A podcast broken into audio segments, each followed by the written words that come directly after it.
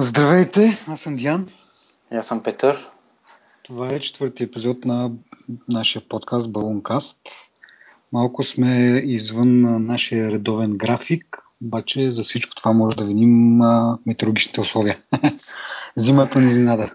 И така, и по план трябваше да говорим за iOS 7.06, който е стигнал 50% от устройства, които могат да се апдейтнат до него, са апдейтнали, обаче те през това време, докато ние се бавим, са изкарали iOS 7.1.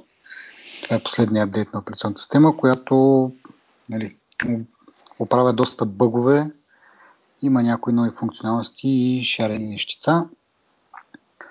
Но като цяло, повечето хора са на мнение, че това е iOS 7, който трябваше да излезне още септември месец.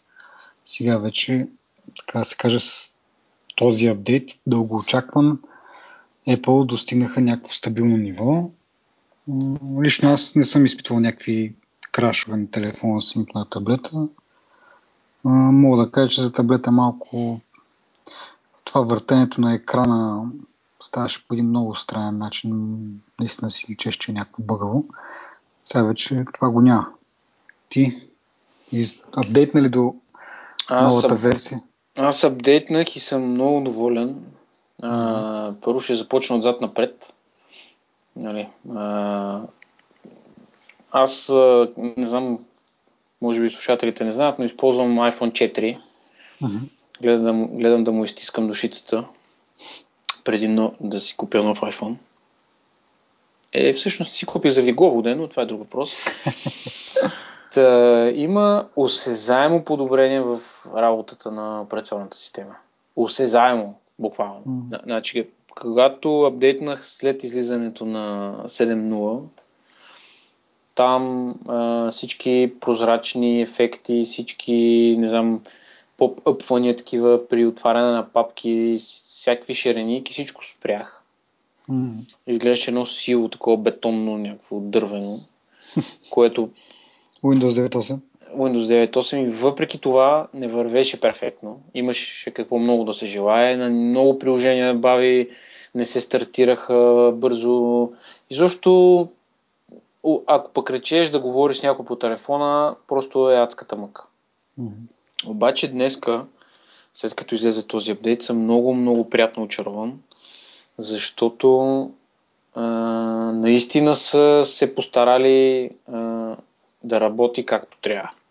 Дори на iPhone 4. С всичките си му ефекти, с всичко си работи много добре и съм много доволен.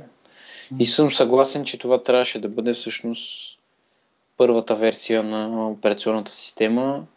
Може би проблемите покрай Scott Forstall и Jony Ive може би имат някакво отношение с това нещо.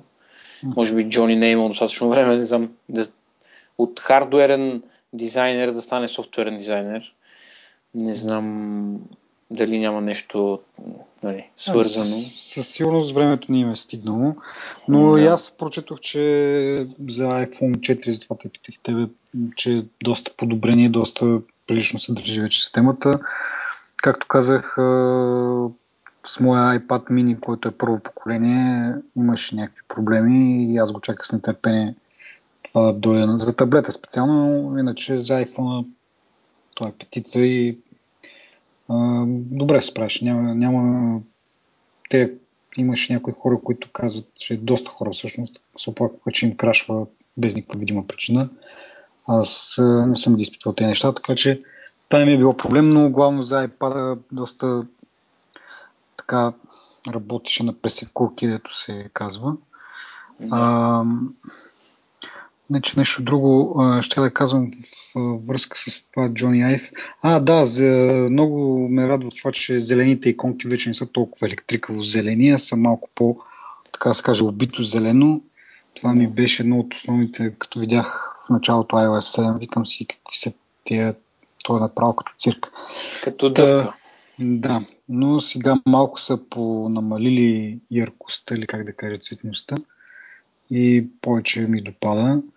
Обаче ми остават две неща, които много много исках да ги направят, но явно няма да ги направят сега с това, защото вече се чуват и слухове какво ще включва iOS 8, така че едва ли ще има следващ голям такъв апдейт от рода на този. Директно ще си чакаме iOS 8. Та нещата, които ме дразнят, първото е, че когато се слайдне там да видиш Notification Center и нали се показва датата, какво имаш в календара, примерно, и времето и така нататък. И като цъкнеш на времето и ти отваря приложението за прогноза за времето, което е яко, нали? Обаче като цъкнеш на датата, примерно, или пък на някаква среща, която имаш, някакво събитие, което имаш в календара, нищо не става. Не ти отваря календара направо в това, нали? То, ясно, то ще ти иска код, ако имаш такъв. Да. Но реално погледнато няма тая функционалност, както ти отвори прогноза за времето, ти отвори календар и да видиш какво става. И това супер много ме бесява такова, че трябва да си отключваш телефона, да влезнеш, да таковаш, да намериш календар, да го отвориш, да видиш евентуално какво там ти изписва на notification screen. И другото, което ме дразни е, и това е, според мен, дразнено за това, че някакво недомислие, според мен, някой го е пропуснал просто това или... Няма как това нещо да е нарочно. Защото в снимките, където си гледаш, нали, по принцип интерфейса е бял. И имаш отгоре-отдолу някакви поленца там с някакви действия да извършиш. Да. Като цъкнеш, нали, един път, като тапнеш на снимката, да стане един вид full screen и съответно, когато снимката не е widescreen, както ги снима iPhone-а все още, отстрани имаш и черен фон. И това е супер смотано, защото изведнъж как ти е бял интерфейсът, цъкаш върху това и той се променя на черно. Някак ми изглежда недомислено това нещо. Трябваше или изцяло интерфейса да е черен, или пък по някакъв друг начин да го направят, ама от бяло на черно да отива някак не ми струва. Те не са го видяли просто. Да, те са малки нещата реално, но на мен ми се набиха на очи, като нали, по принцип Apple си е известна с това, че обръща адски много внимание на детайлите и на някакви супер дребни неща, които много малко хора ги забелязват, обаче това някак си им се е изплъзнало, така да кажем. Те имат доста такива неща, които им се изплъзват напоследък. Откакто пуснаха дървените карти през iOS 7 и боята на iPhone 5. Така, че... Има нещо, да, може би наистина това е свързано с... Не, може би, сигурно свързано с липсата на време, но и перспективата, че няма да има друг апдейт, ами трябва да чакаме до септември месец за изцяло новата версия, за евентуално тези неща да се оправят, някакси има натъжала. В интерес на истината, до сега само в iOS 4 е имало,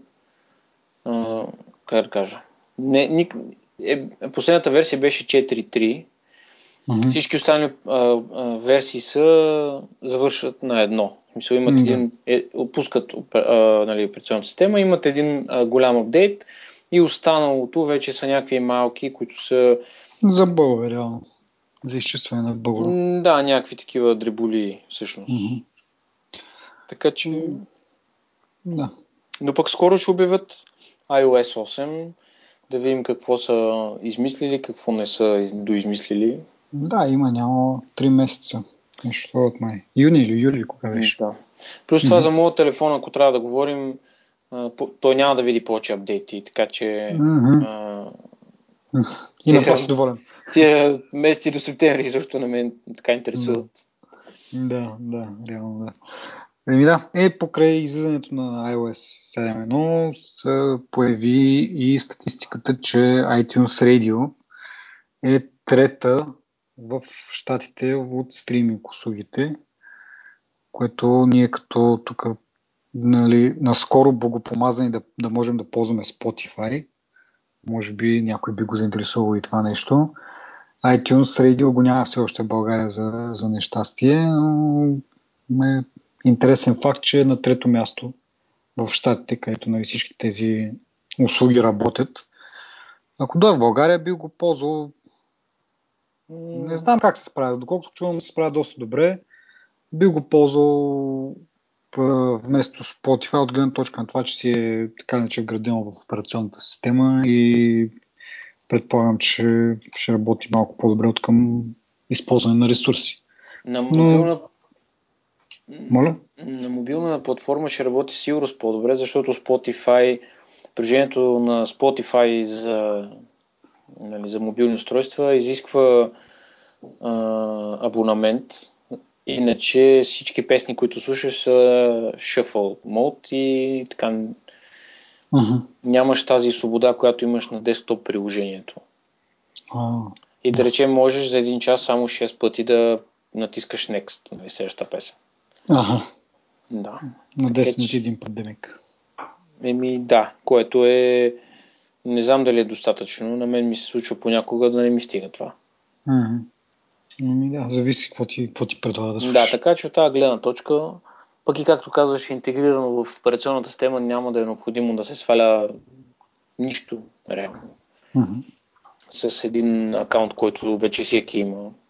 Да. Ми предполагам, че не мога да...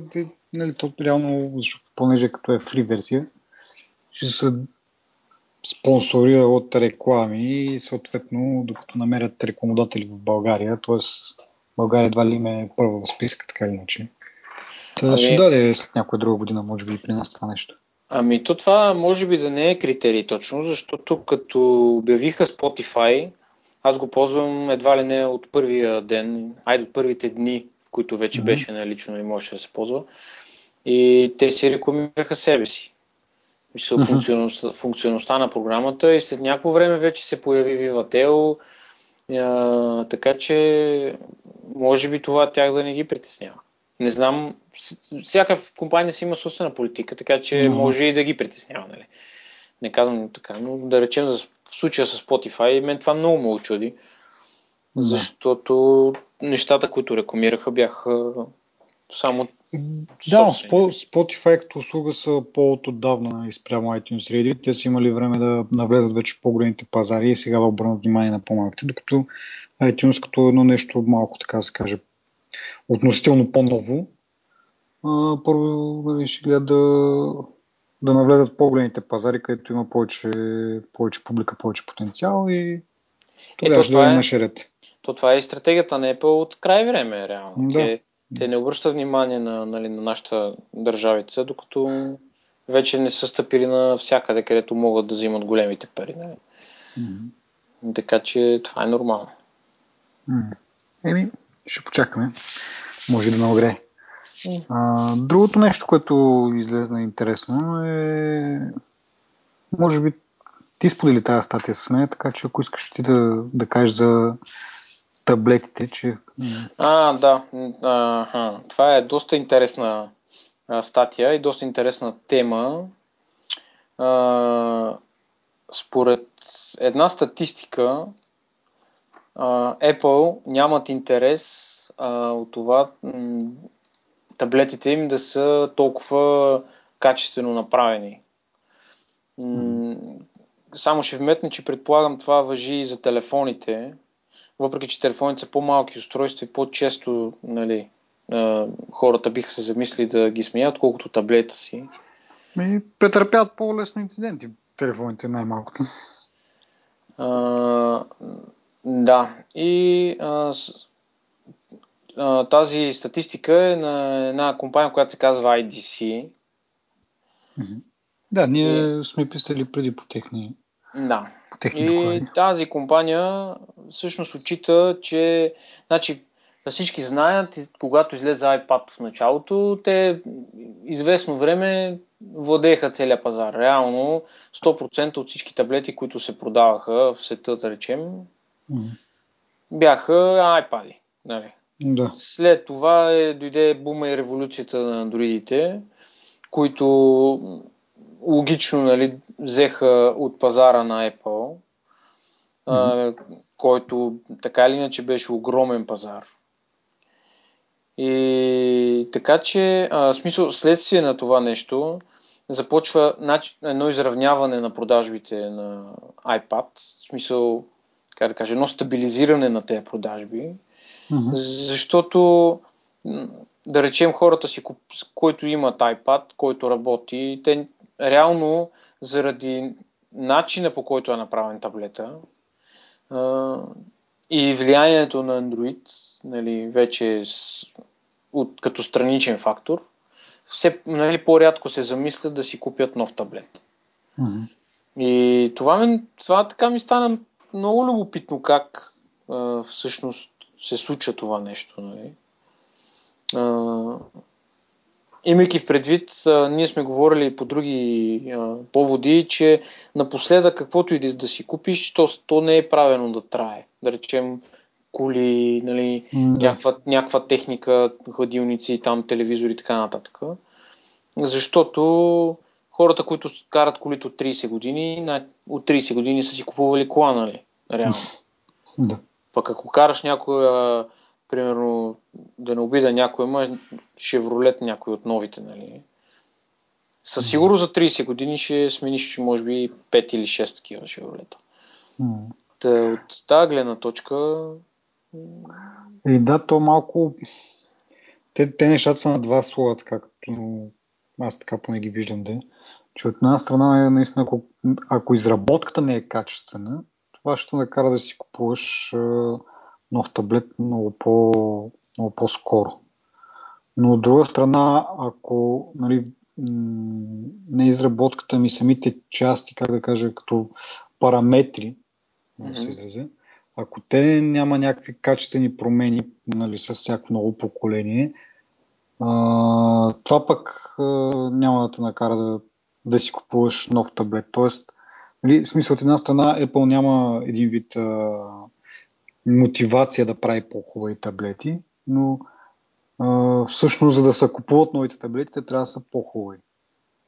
От към параметри, да кажем. Наистина може така да се направи. Тя да ги прави по-хубави от към параметри, но в същото време начина на изработка да е по-калпав и да се чупят по-лесно, нали, за да стимулират продажбата. Обаче това някакси не ми се връзва, защото поне по-винаги се държат на качеството на изработка. Това не им е в стила на тях. От друга страна, пък ако те наистина паднат до, нали, някакви такива приеми, Android таблетите ще дръпнат много бързо, защото така иначе вече много хора избират Android заради какви ли не причини, няма значение.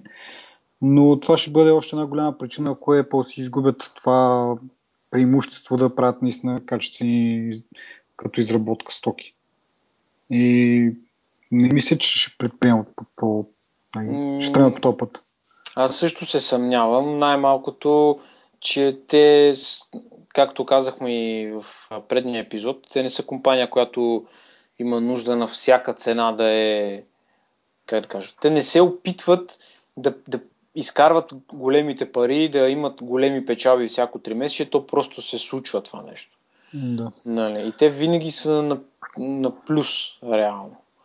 И само тук искам да спомена, че през 2013 година 121 милиона Android са продадени, пък на фона на 9 милиона iPad, нали? Което всъщност се вижда силата, не силата ми, масовото разпространение на Android. Това е, което ти казваш и го повтаряш много често, и че всъщност е много грешно да се сравнява, нали, по този начин. Да, едното е... Защото... Другото е... Нали, и другото, доколкото разбирам, пак са, нали, доставени. Обаче, нали, в случая на Apple доставени означава купени, защото те не се застоят по магазините, аз доколкото знам. Не, аз имах предвид, че те имат 9 милиона от една марка продадени, пък Android има 120 милиона от... Да, различни марки, модели и така. От 30 марки, да. Нали, реално това сравнение не е точно коректно, защото погледнато нали, на фона на всяка една компания отделно, реално Apple е продал най-много таблети от който и да е друг негов там конкурент. Дори прехвалените Samsung и не знам още кой, и Google, и Microsoft с техните издънки и така нататък. Да. Реално това е, нали, интересен факт, че хората продължават дори да ги сравняват по този начин, въпреки че дори Постоянно излизат статистики как не знам си каква 90% на част от мобилния трафик е генериран от iPad, примерно. Да. Или от iOS, айде. Да, и от тези транзакции, така, пазаруване, такива неща. Нещо друго, тази тема ми направи впечатление, нали, че една от тезите е, че нали, хората си харесват таблетите и това не е хубаво за Apple, защото наистина ги задържат доста по-дълго време. Това може и да е така, обаче си мисля, че пък е хубаво за потребителите, защото това ще мотивира не само Apple, ами и всички производители, следващите поколения от техните таблети да представят нещо много по-от предното, за да има стимул хората да си ги купуват. Нали? Не просто да е, както нали, много често се говори за продукта на Apple, че нещо дребно е сменено и айде виж, феновете се втруват да го купуват без въобще да мислят. Което не е точно така, но да приемем, че нали, то е много субективно това. Да. Но реално погледнато, ако се получи така, че нали, хората си държат на старите таблети, защото им вършат работа, това ще стимулира производителите да новите са много по-добри от старите, не просто нещо малко да е сменено, така да се каже. Да не могат да, дори това да кажат критиците, че виж го това тук, сменили съм от цвета и вече новото поколение. Еми, аз имам едно друго наблюдение и друго мнение в тази връзка. Конкуренцията, значи Apple, както обича да казват много анализатори, седят на едни $1 милиард, които са им, реално те могат да ги извадят във всеки един момент и да си купат, примерно, имаше една така статистика, можеха да си купят Intel и Microsoft едновременно, нали, с тия свободни пари. Значи те инвестират толкова масивни пари в разработки, че постоянно, едва ли не ежеседмично имат нови патенти за технологии, които ние сигурно няма да видим нали, на пазара, примерно в следващите 5-6 и повече години. От другата страна са конкурентите, които не могат да се похвалят с, нали, с тази купчина пари и съответно при тях разработките се случват на много по-бавни темпове. Нали? Според мен е малко по-различно, защото съм гледал статистика, че Apple харчи много по-малко пари за разработки, отколкото конкурентни компании. Обаче там проблема е друг, че те, другите компании разработват какво ли не. Значи представи си примерно един Google, който се хвърля на всичко, що мърда. Нали, къде и какви ли не продукти нямат. И така правят много от конкурентите на Apple, че разработват какво ли не, в смисъл дават пари за разработки на какво ли не, но в много от случаите, в голяма част от случаите това не дава никакъв плод и това нещо не излиза на пазара. Докато Apple, въпреки че харчат, да кажем, 10-торно по-малко от Samsung, за някаква така цифра ми се върти в главата, за разработки, но тези разработки реално винаги са много фокусирани, много насочени към някакви продукти, които се виждат. Значи Apple не дава пари примерно за разработка на летящи коли или на някакви други такива фантасмагорични неща. Те си харчат парите за разработка точно за усъвършенстване на продуктите, които имат и на някои нови, нали, в които отдавна се тръби, ще се покаже тази година, да видим какво ще излезе.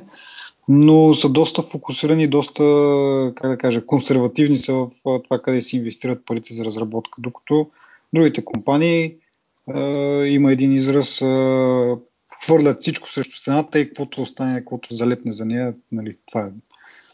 Да видят какво ще залепне за стената. А ти как мислиш, има ли значение времето, в което го правят? В смисъл, Samsung от кога разработват телефони, от кога са... В смисъл, те за много кратко време успяват да разработят, да речем, 10 технологии, които ги слагат в едно мобилно устройство, един телефон и казват, това е нашия продукт. Защото те винаги са били производители на хладилници, прахосмокачки, печки и телевизори. Нали. Като телевизорите си им най-силни, това е безспорно. В смисъл, няма по-добър телевизор от Samsung. Това е, го казвам, абсолютно сериозно. Докато Apple, тези неща, които те днеска, да речем, днес са дали пари за някаква разработка, която ще влезе в употреба примерно след 10 години, когато те преценят, че вече тази технология е достигнала, нали, до такова ниво, че да бъде максимално добре направена и максимално полезна за хората, защото не просто да го изсипеш телефона, това е най-лесното. Да. Нали? Те, да речем, цялото време, те, което инвестират в тая разработка, концентрират се върху нея, да речем, аз мисля, че точно по тази причина тази статистика не е верна, или реално тя от към чисто твърди числа може би е вярна, но според мен това, че Google е инвестирал примерно 10 пъти повече пари за 2013 година от Apple, не означава, че Apple имат, да речем, по-евтини разработки, като ги сложиш в времето. Нали? Да, не, точно това казвам, че те, нали, другите компании разработват някакви неща, които никога не стигат бял свят. Мисля, колкото и години там, или каквото и да кажем, те просто се оказват някакви неплодородни проекти, които в един момент решават, ами това вече вложихме много пари в него, обаче нищо не излиза от него и го затварят просто. И това тези пари са на тях загуба реално. Тя, аре, може да има някакви, не знам, някаква технология, някаква малка част от това нещо, което са направили, което да могат да използват по-нататък. Но реално погледнато, доста от тези пари се фърдат неефективно. За какви ли неща, да видят какво ще излезе оттам. В много от случаите нищо не излиза или излиза нещо малко, което могат да ползват някакъв друг продукт по-нататък. Докато не по-ефективността в тези инвестиции е доста по-голяма и наистина дори да е след 10 години, те си знаят, че след 10 години ще искат да направят точно това нещо и работят по това. Да, а не просто дай да пробваме тук нещо, да фърлим едни милиарди, а пък ако не стане, ами друго ще пробваме, нали? И само напред-назад като цветарки един вид. Да, това е също и така. Google, примерно, в момента работят върху разработване на, да кажем, серум за безсмъртие. Това е може би не им е най-актуалният проект, но това най-скоро чето за това нещо. Че те се опитват да направят хората да живеят до 100 години, примерно, че и повече. Това не съм видяващо, но мога да дадем пример с един от предните епизоди, където обсъждахме този техния проект Tango. Да. За телефон, който усеща всичко около него и колкото и го мислихме, нищо не можахме да измислиме някаква сериозна... Някакво приложение. Да. В смисъл, има някакви ниши, в които може да се използва, но как да кажа, не е нещо, което би завладяло целия свят, да кажем, или поне ние не го виждаме. Сега не сме някакви... Нали, мега анализаторите, както... Конкретно с патента и с разработките за безсмъртния човек, реално ние не сме стигнали до някакво такова ниво на развитие, че да можем да се преселваме на други планети, нали? Защото какво ще стане, като никой не умира или умират по-бавно и в пъти по-бавно, нали? Пък това е вече говорим за... А да се върна малко за това, за разработките, инвестициите в това. Тим Кук наскоро каза по темата на iPhone с по-голям екран. Каза, че технологията още не е достигнала това ниво, което, нали, ще позволява по-големия екран на iPhone да бъде без компромиси. Да кажем, без да намали живота на батерията или просто самия по-голям дисплей да бъде с достатъчно разделителна способност, че да запълни техните стандарти с някакво качество на цветовете и така нататък. Предполагам, че има много характеристики, които те искат да спазят, някакви параметри. И това пак идва до това. Аз съм сигурен, че те работят върху нещо такова, щом той казва, че още технологията не е стигнала, не е категорично да го отказва това нещо, или да го отрича, както Стив Джобс правеше преди. Или казва, че нещо няма да стане и то е мега глупаво и след една година го изкарват, нали? Докато Тим Кук е малко по-мек в тази област и това отношение и казва, нали, че за момента технологията не го позволява, но не изключва възможност в бъдеще да направят телефон с по-голям дисплей.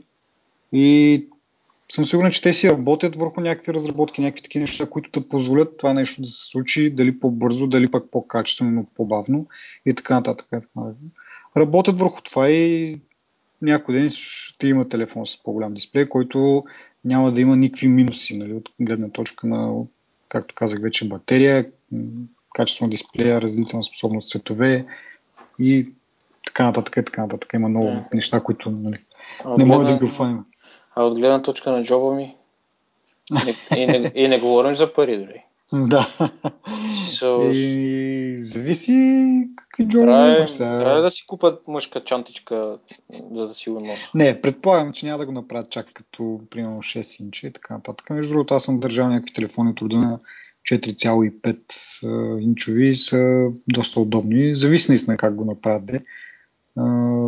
Много, много, дори телефонът да е по-голям, като е по-тънък, по-лесно се хваща и не ти прави такова голямо впечатление. Да, предполагам, че едни стандартни джобове на дънки ще поберат един такъв телефон. Ще видим наистина. Но наистина 4-5, може 5 мисля, че вече малко повече, не знам. Мисля, че не съм борал с такъв телефон за дълго време, така да се каже. Но понеже се интересувам от тези Windows фоните и от време на време ги разглеждам, на Nokia те горе-долу, това е стандартния размер 4,5, 4,7 и не изглеждат ужасяващо зле, нали, не е като да си прилепиш iPad mini до главата и да говориш. Да. Така че има някакъв вариант, от друга страна гледам, че има някакви слухове, нали, които ще говорят, че дисплея ще бъде просто, няма да има никаква рамка от страна на дисплея, което ще позволи дисплея да е по-голям, в същото време размерите на телефона да не са чак толкова по-големи, да не са пропорционално по-големи, отколкото на спрямо с дисплея, нали? Имат някакви варианти, може би, ще видим какво ще измислят. Те, нали, имат и някакво споразумение там с Liquid Metal, там имаше някакви патенти излезнаха, които за някакво по-специфично захващане на стъклото към корпуса на телефона. Предполагам, че работят и искат да го измислят максимално. Какво ще стане? Ще видим. Подигравки съответно ще има от антифеновете. Ами, те и Балмърт се подиграваше 2007 година. След това спря да се подиграва. Да. Те имат един интересен патент Apple в момента, който е от 4 март. Спечелили са патент за объл телефон. За объл? Да, объл представи си като целият елипсовиден телефон. Mm-hmm. И този телефон трябва да бъде с прозрачно стъкло. Тоест да виждаш през телефона? Да, да речем. Защото стъклото така не че си е прозрачно. Да, и целта да бъде объл целият телефон. Това може би е една от разработките, при които те просто ще стигнат, да речем, до извода има ли смисъл, няма ли смисъл. А може ли да е нещо, което просто така са го описали за заблуда един вид и да излезе съвсем нещо друго? Ма той Джонс... Самите патенти, както се описват по един доста странен начин, за да могат да влизат в много широк спектър от употреби. Така да се каже. Да, да са по... Да. Да обхващат повече, въпреки че сега още не са го измислили как точно се случи, примерно да имам нещо, но горе-долу да го опишат там, че след време може да им влезне в работа. Това. Еми, то е на чертеше в момента. Mm-hmm. Но това, което кажеш за заблуда, според мен, отчасти от поведението на Стив Джобс са точно такива. Това няма да го пуснем, това няма да го пуснем, вие сте луди, това е не знам си какво. И след някакво време се появява. Така че не знам, не съм чел, не съм чувал някой да се е усетил, да каже, той има навик да говори такива неща, пък нали, най-вероятно ще видим нещо такова. Така че дори съм чувал слухове, че попускат слухове, за да отклоняват вниманието на хората от основните си задачи. Както сега в Аризона, мисля, че щат е Аризона, но със сигурност имат такъв център, който за разработки, за който Тим Кук каза миналата седмица, че той е за някаква тайна разработка. Да. Те го огласяха, че ще правят сапфирено стъкло. Да. Да. Не, то мисля, че пак ще правят сапфир там, но нали, това било призначено за някаква тайна разработка. Какво ти кажа? Преди време излезна един доста хубав анализ на това как Тим Кук през последната една година, да кажем, се появява, нали, доста по-често се появяват Джобс на някакви интервюта и постоянно говори за това как някакви нови продукти ще излезнат и нещо много се вълнуват за еди какво си, за новите продукти и как ги интересуват тези wearables, как TV-то им от хобби се превръща в някакъв изключителен интерес, така нататък и така нататък.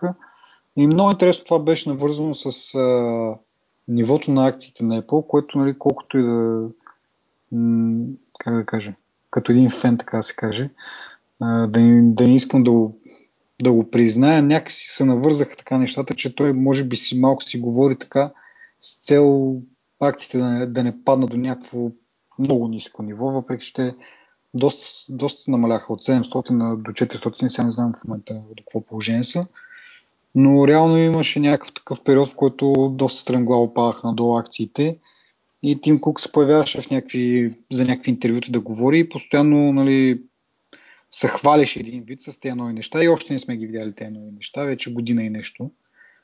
И ми направи малко впечатление така наистина, че доста странно, само говоря, пък нищо не излиза. Може би това му е част от задълженията към инвеститорите по някакъв начин. Мисля, да пази техния интерес, защото, както разбрахме миналата седмица, инвеститорите са гладни за пари и са готови да пренебрегнат някакви фундаментални разбирания и принципи на компанията, само и само за да се докопа до пачката. Така че... Малко е, както казах, странно като цяло поведение от Apple да толкова много да, така се каже, да си измисля едва ли на неща, за да поддържа нивото на акциите. Може да не е вярно, може да е вярно, но е факт, че от доста време Тим Кук се бие в градите, че, нали, най-различни неща им хващат интереса и че ще изкарат нещо ново, обаче така и така не го виждаме това нещо, но тази година може и да го видим пък. Да видим. Да продължим по темата на таблетите. Фанахме, малко се отклонихме, но, но пък интересно се надявам, че ще бъде за слушателите. Тук ново проучване, че продажбите на таблети ще надминат продажбите на компютри до 2015 година. Аз не излезна ли скоро дори някаква новина, че това вече се е случило, че или това е може би по коледните празници, че са продали повече таблети, отколкото компютри. Не знам. Първо искам да отбележа, че това е Стив Джобс го предвиди преди много време и пак му се смяха. Във връзка с преди малко, дето. Така че... Да. То това някакси... Нали, благодаря ти, Captain Obvious. Много ясно. В смисъл, всеки си... Отдавна е ясно на всеки, че таблетите са доста по-лесни за употреба от по-малки, дори по-възрастни хора. Нали, може би не вършат идеалната работа за хора, които са професионалисти, нали, вършат някакви специфични неща на компютъра си. Обаче в крайна сметка това са пак хора, които са по-малко като бройка сравнително. По-голямата част от хората не разбира чак толкова много от компютри. Таблет им върши идеална работа, както казах, пък и за по-възрастни хора, които, нали, не ги е хванала тази вълна, и пък за по-малките, които още се учат. Таблет е доста добро устройство и нищо чудно, че ще задмине компютрите. Аз не виждам, защото това трябва да е някаква проучване да се правят и така нататък. Някакви сензации едва ли не да се правят от това. Проучването е, нали, уточнява кога ще бъде тази, нали, кога ще настъпи този момент, в който вече това ще бъде факт, нали, през 2015 година. Преломния момент, да. Преломния момент и според проучването реално с 7 милиона бройки, 7 милиона и малко бройки ще бъде, нали, така, таблета ще има превес над PC-то. И вече през 2018 разликата ще бъде почти 100 милиона бройки, нали, в полза на таблета. Според мен това е, как да кажа, да речем HP, ако вземем HP за пример, това, което коментирахме там, миналата седмица, че, или беше по-миналата, че те всъщност, тяхното 3 месече показва ръст на продажбата на компютри. Mm-hmm.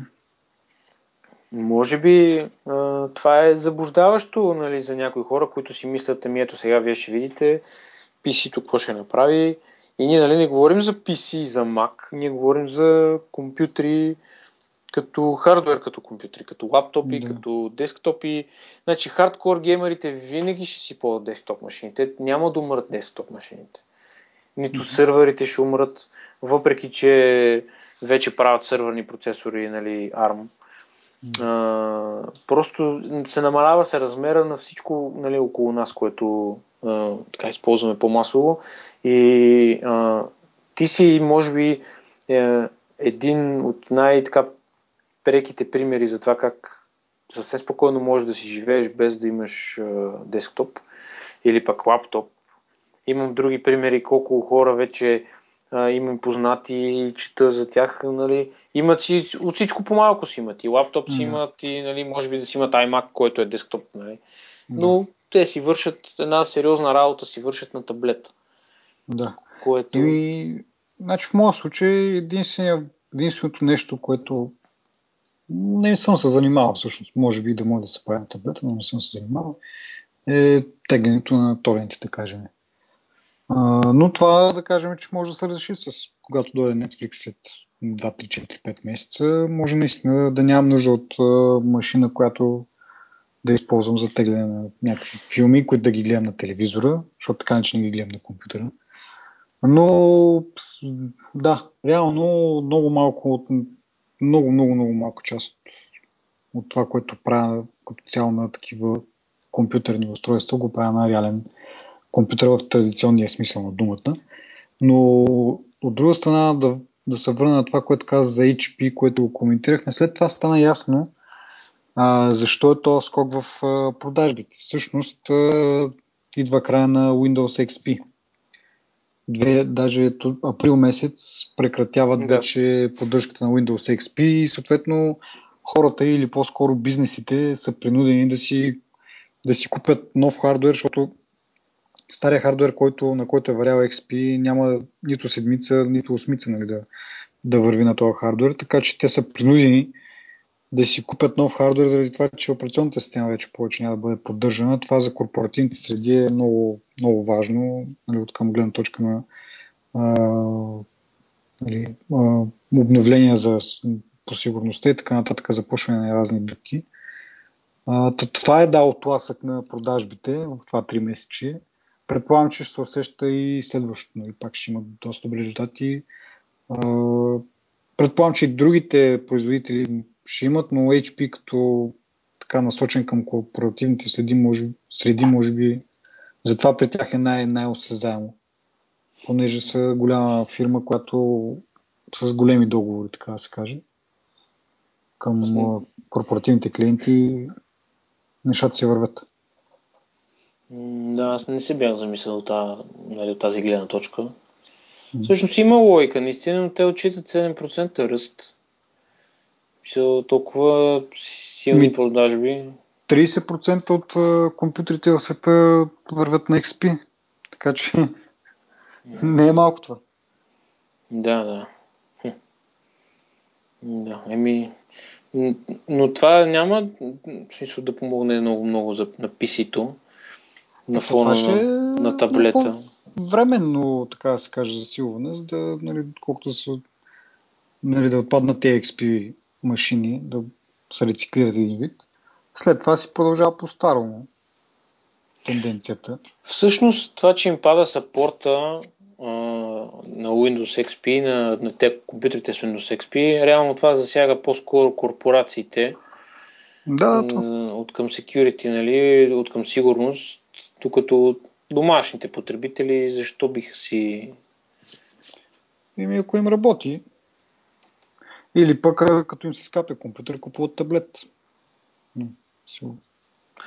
Зависи кой как е свикнал и кой какви, както казах и предния път, стереотипи има.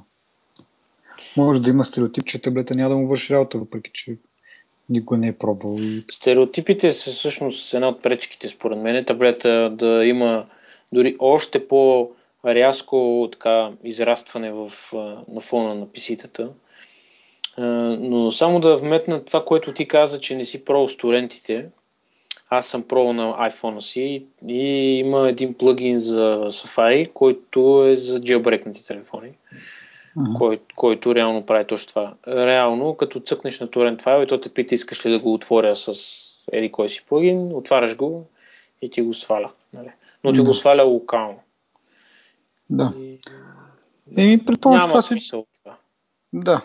Ами, първо, не си джелбреквам телефоните, второ, предполагам, че това ще доста ресурси ще гълти, затова не съм се интересувал чак толкова много. Но като дойдат тези стриминг услуги най-накрая в България, може би няма да има и нужда. Най-добрият вариант е Netflix и Apple TV, да си стримваш като нормален човек. Даже не е нужно дори да стримваш, с Apple TV-то съвсем спокойно можеш да си пускаш Netflix, има го като приложение. Да. Ще почакаме. Аз за край на нашия епизод искам да обърна внимание на една много интересна технология. Тя от няколко седмици вече се върти по световните медии. Това е така наречената pCell технология или на компанията Artemis. За какво става въпрос точно? Тук по-малко се усеща, но в щатите има голям проблем мобилния обхват. Тъй като в по-гъсто населените градове има доста големи проблеми с мрежата, с пропадане на обаждания, бавен интернет, на мобилен интернет и така нататък. Може би и тук някои хора са го усещали в България, в София, примерно, или в по-големите градове, Пловдив, Варна и така нататък. Това се дължи на сегашната технология, която реално имаше една антена, която прави някакъв обхват, създава някакъв сигнал в на определено разстояние. И в тази клетка, реално, която прави този обхват, имаш няколко човека, стотина да кажем човека. Но не може да имаш повече от една клетка да обслужва едно и също като място, защото се получава заглушаване на сигнала. Двата сигнала си пречат и интерференция, така да се каже. Тъй винаги имаш една клетка и споделят много хора и това води до като тези много хора почнат да използват ресурсите на тази клетка, те много бързо падат. И води до намаляване на качеството на услугата. Тази компания pCell, т.е. Artemis и технологията и pCell, прави реципрочното нещо. Тоест, сегашния модел е една клетка се дели от много хора, те правят обратното, много клетки се използват един човек. Или един човек се разделя, неговата услуга се разделя между много клетки. И те използват точно тази интерференция, така да се каже, за да подсилят сигнала и всеки един човек, колкото и гъсто населен да е града, се възползват пълния капацитет на канала, който му е предоставен.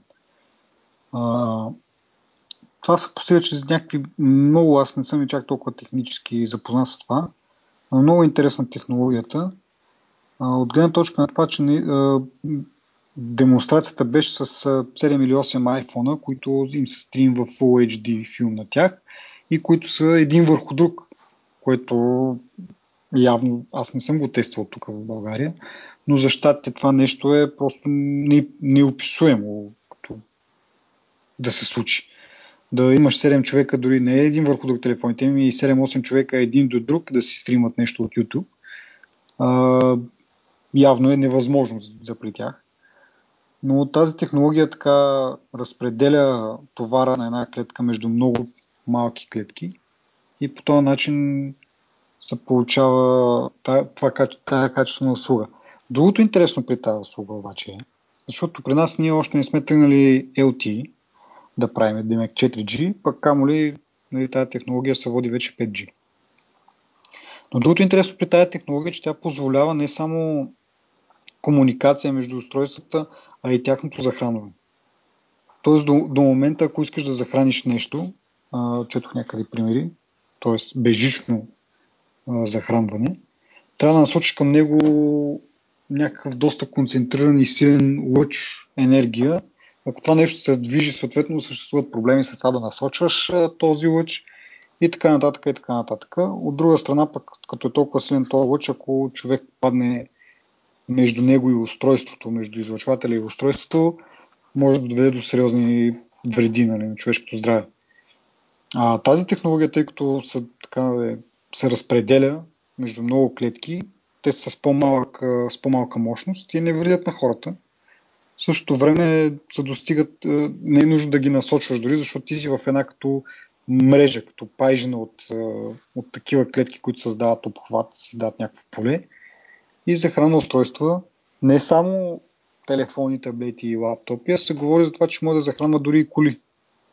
Тоест ти имаш по магистрала или в града, или няма значение, такива клетки насложени и тези електромобили, които сега нали, има този основен проблем, че батериите им издържат 100 км и трябва да презареждаш. А колко бързо се презарежда, не ми е ясно, но предполагам не е чак толкова бързо. С часове. Да. Представи си това, имаш такива клетки насложени по магистралата и караш безкрайно, докато имаш клетки. Нали. И дори не е нужно да носи, в смисъл нямаш нужда от батерии, които допълнително ти тежат на колата и да го правят по-трудно самото задвижване. Нали, но колите да ги оставим на страна. Това е само един пример, че технологията е достатъчно мощна, за да захрани дори кола. А какво да говорим е за това, че след време, да кажем след 10 години, аз поне така си мисля, защото те в момента се разработват това и докато пък ако въобще се приеме, защото нали, в момента на тестове, дали ще го подемат операторите пък да го внедрят, защото това се пак струва пари, да му обърнат внимание и колко време ще отнеме подмяната на оборудване и така нататък и така нататък. Да кажем след 10 години може да няма да има нужда от батерии към лаптопите ни, към таблетите, към телефоните, телевизорите, всеки един електроуред може да работи без да има нужда да се връзва с кабел за стената. Това просто мен, като го прочетох, това ме разби, особено за телефоните ти. Представиш си не трябва да се притесняваш кога ще ти падне батерията, че трябва да се заредиш вечерта телефона. И какво ще правиш на този телефон, за да му запазиш батерията до края на деня? Просто тая енергията си идва постоянно, в смисъл тя ще бъде навсякъде. Apple работят върху подобна разработка. Специално за телефоните говорим, нали? Не е толкова на високо ниво, но така доста пъти се е споменавала възможността да се зарежда телефона с слънчева светлина. Mm-hmm. Така че... Да. Не знам. Специално това, понеже го показах, е вече доста работещ модел и според думите на човек там, който е CEO на Artemis, системата е готова. Просто трябва някой от операторите така... То предполагам, че след остава въпроси не само за комуникация и за захранване, не само операторите ще имат интерес, но те са първата цел. Ако те проявят интерес и внедрят това решение, вече оттам нататък става по-лесно. А как се захранват тези клетки? Предполагам, че с някаква, не знам, може би с някаква оптика или пък с някакъв друг вид радиосигнал, който е по-насочен и по-силен, така да се каже. Както и сегашните клетки. Реално те казват, че това, което четох е, че не се различават по нищо от сегашните клетки, дори работят с сегашни LTE устройства. Тоест, ако някой оператор реши да направи това, да внедри тая технология, телефоните, които са с LTE, могат да работят с нея. Не е нужно да си купуваш нов телефон, за да може да се възползваш. То работи с този чип вече, така или иначе. И те могат, единствената разлика е с това, че вместо да имаш една клетка, имаш не знам колко повече, за да се покри някакъв периметър, да кажем, която тази клетка би покривала. Но са доста ефтини като хардуер, който да се инсталира, така че не е, да кажеш, предполагам пак са си доста пари, като го сметнеш, че трябва да си обновиш цялата мрежа. Но не според мен това няма да окаже такова влияние. Тоест не е нещо, което да спре внедряването. Единственото е операторите да видят възможността и да се възползват. Тоест, въпреки всичко е свързано с пари. Трябва да си сменят оборудването. Дали ще стане примерно като дадена клетка, вече така не че трябва да се подмени и вместо да дадат пари за подновяване на тази клетка, да дадат пари за тези клетки. И малко повече логистика, според мен, защото нали, вместо една ще имаш повече, примерно 10 или 15 или 20 клетки, които трябва да разположиш на различни места, за да се направи тази мрежа от сигнали. Mm-hmm. Но нали, вече след тези клетки, оттам нататък, инфраструктурата би трябвало да е същата.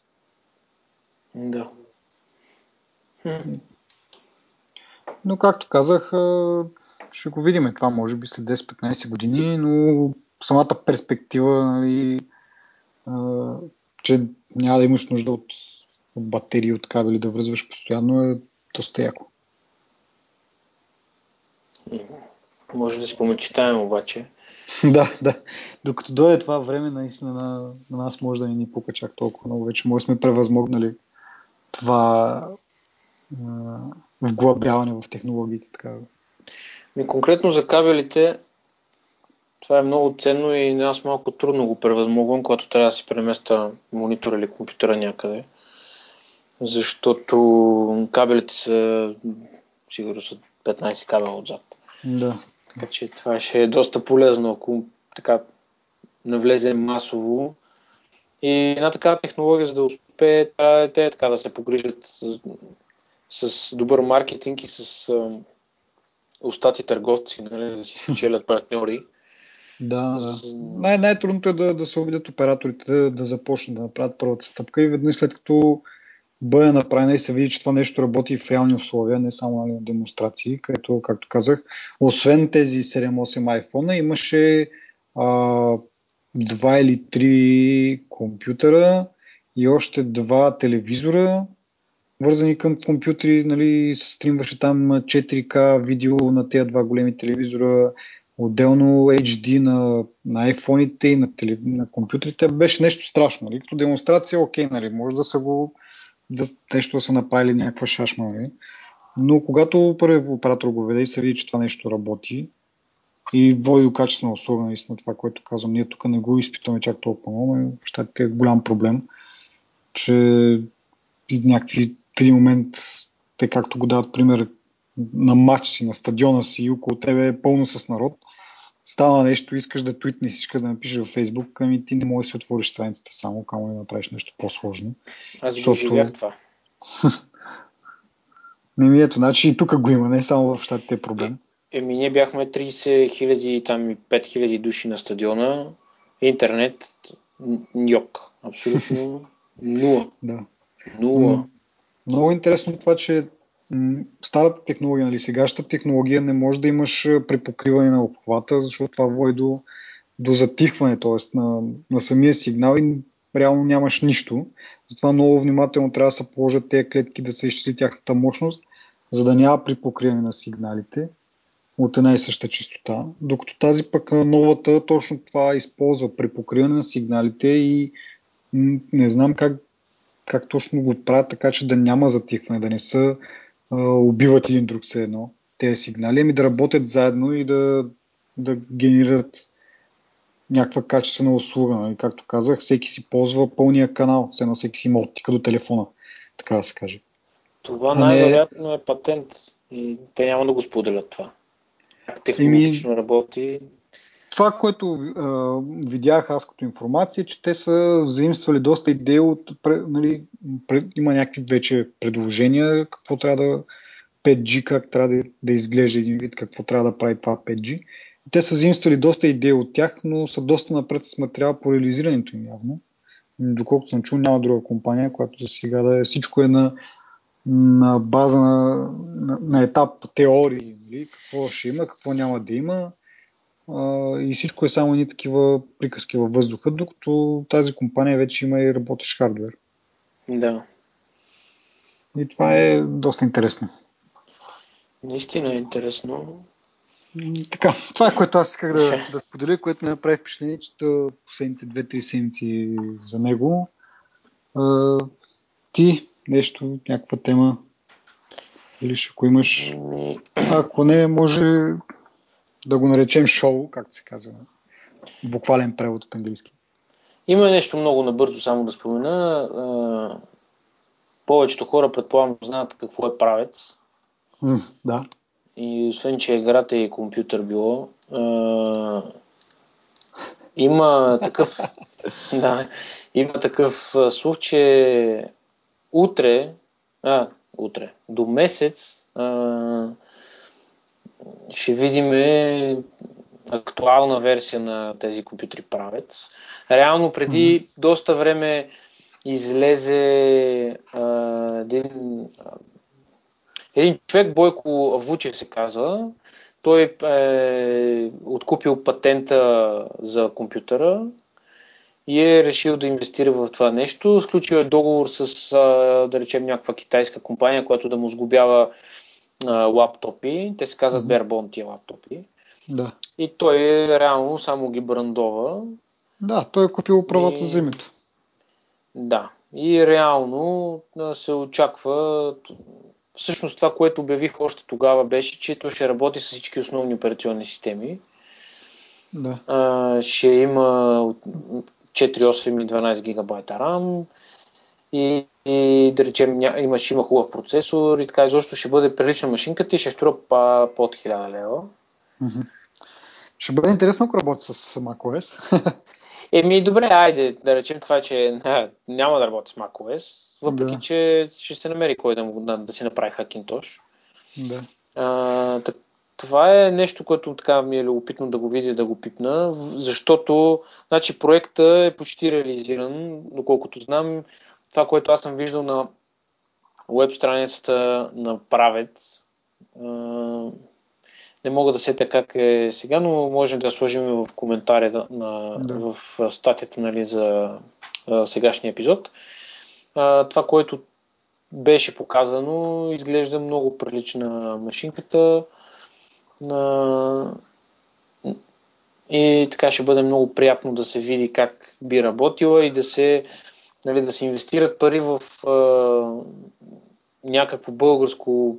То не е българско и производство, но да речем някаква българска марка, която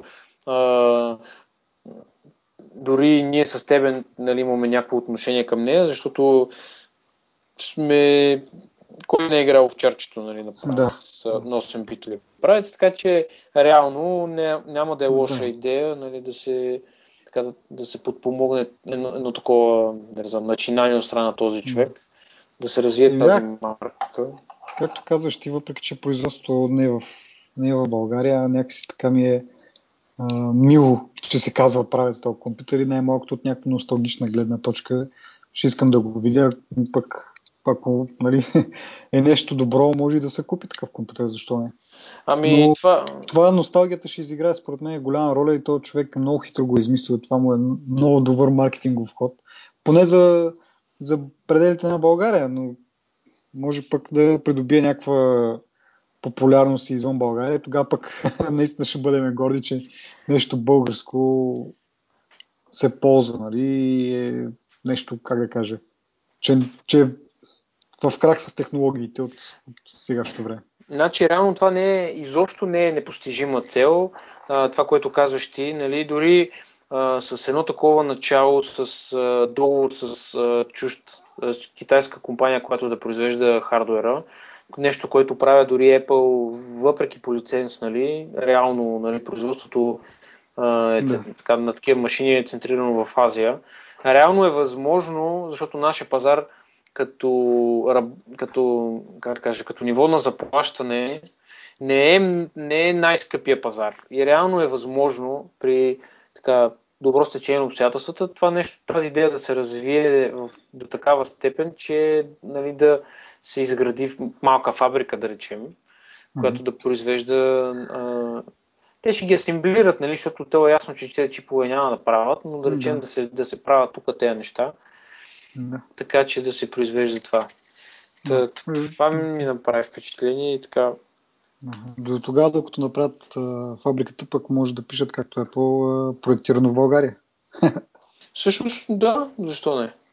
Защото доколкото разбрах дизайна на лаптопите си е направен този човек, който е купил търговската марка. Той предоставя, нали, как да изглежда външно лаптопа, както правят и Apple. Да. Така че аз сега ще изровя линка и ще го оставим в статията, така че който се интересува може да го разгледа и да види така, образно казано, от първа ръка за какво става въпрос, защото ние така както го обясняваме, нали, реално... Да, може да не стане ясно всеки. Да, хората си мислят за някакви други неща и така. Да. И добре, значи това е от четвъртия епизод на Балонкаст. Ако имате някакви въпроси, предложения или пък нещо сме объркали по време на епизода, пишете ни в Twitter, Facebook и къде още. За сега тук. Може след време да има и други канали за комуникация. Ще видим. Може да оставите оценка и коментар в iTunes. Айде се здраве!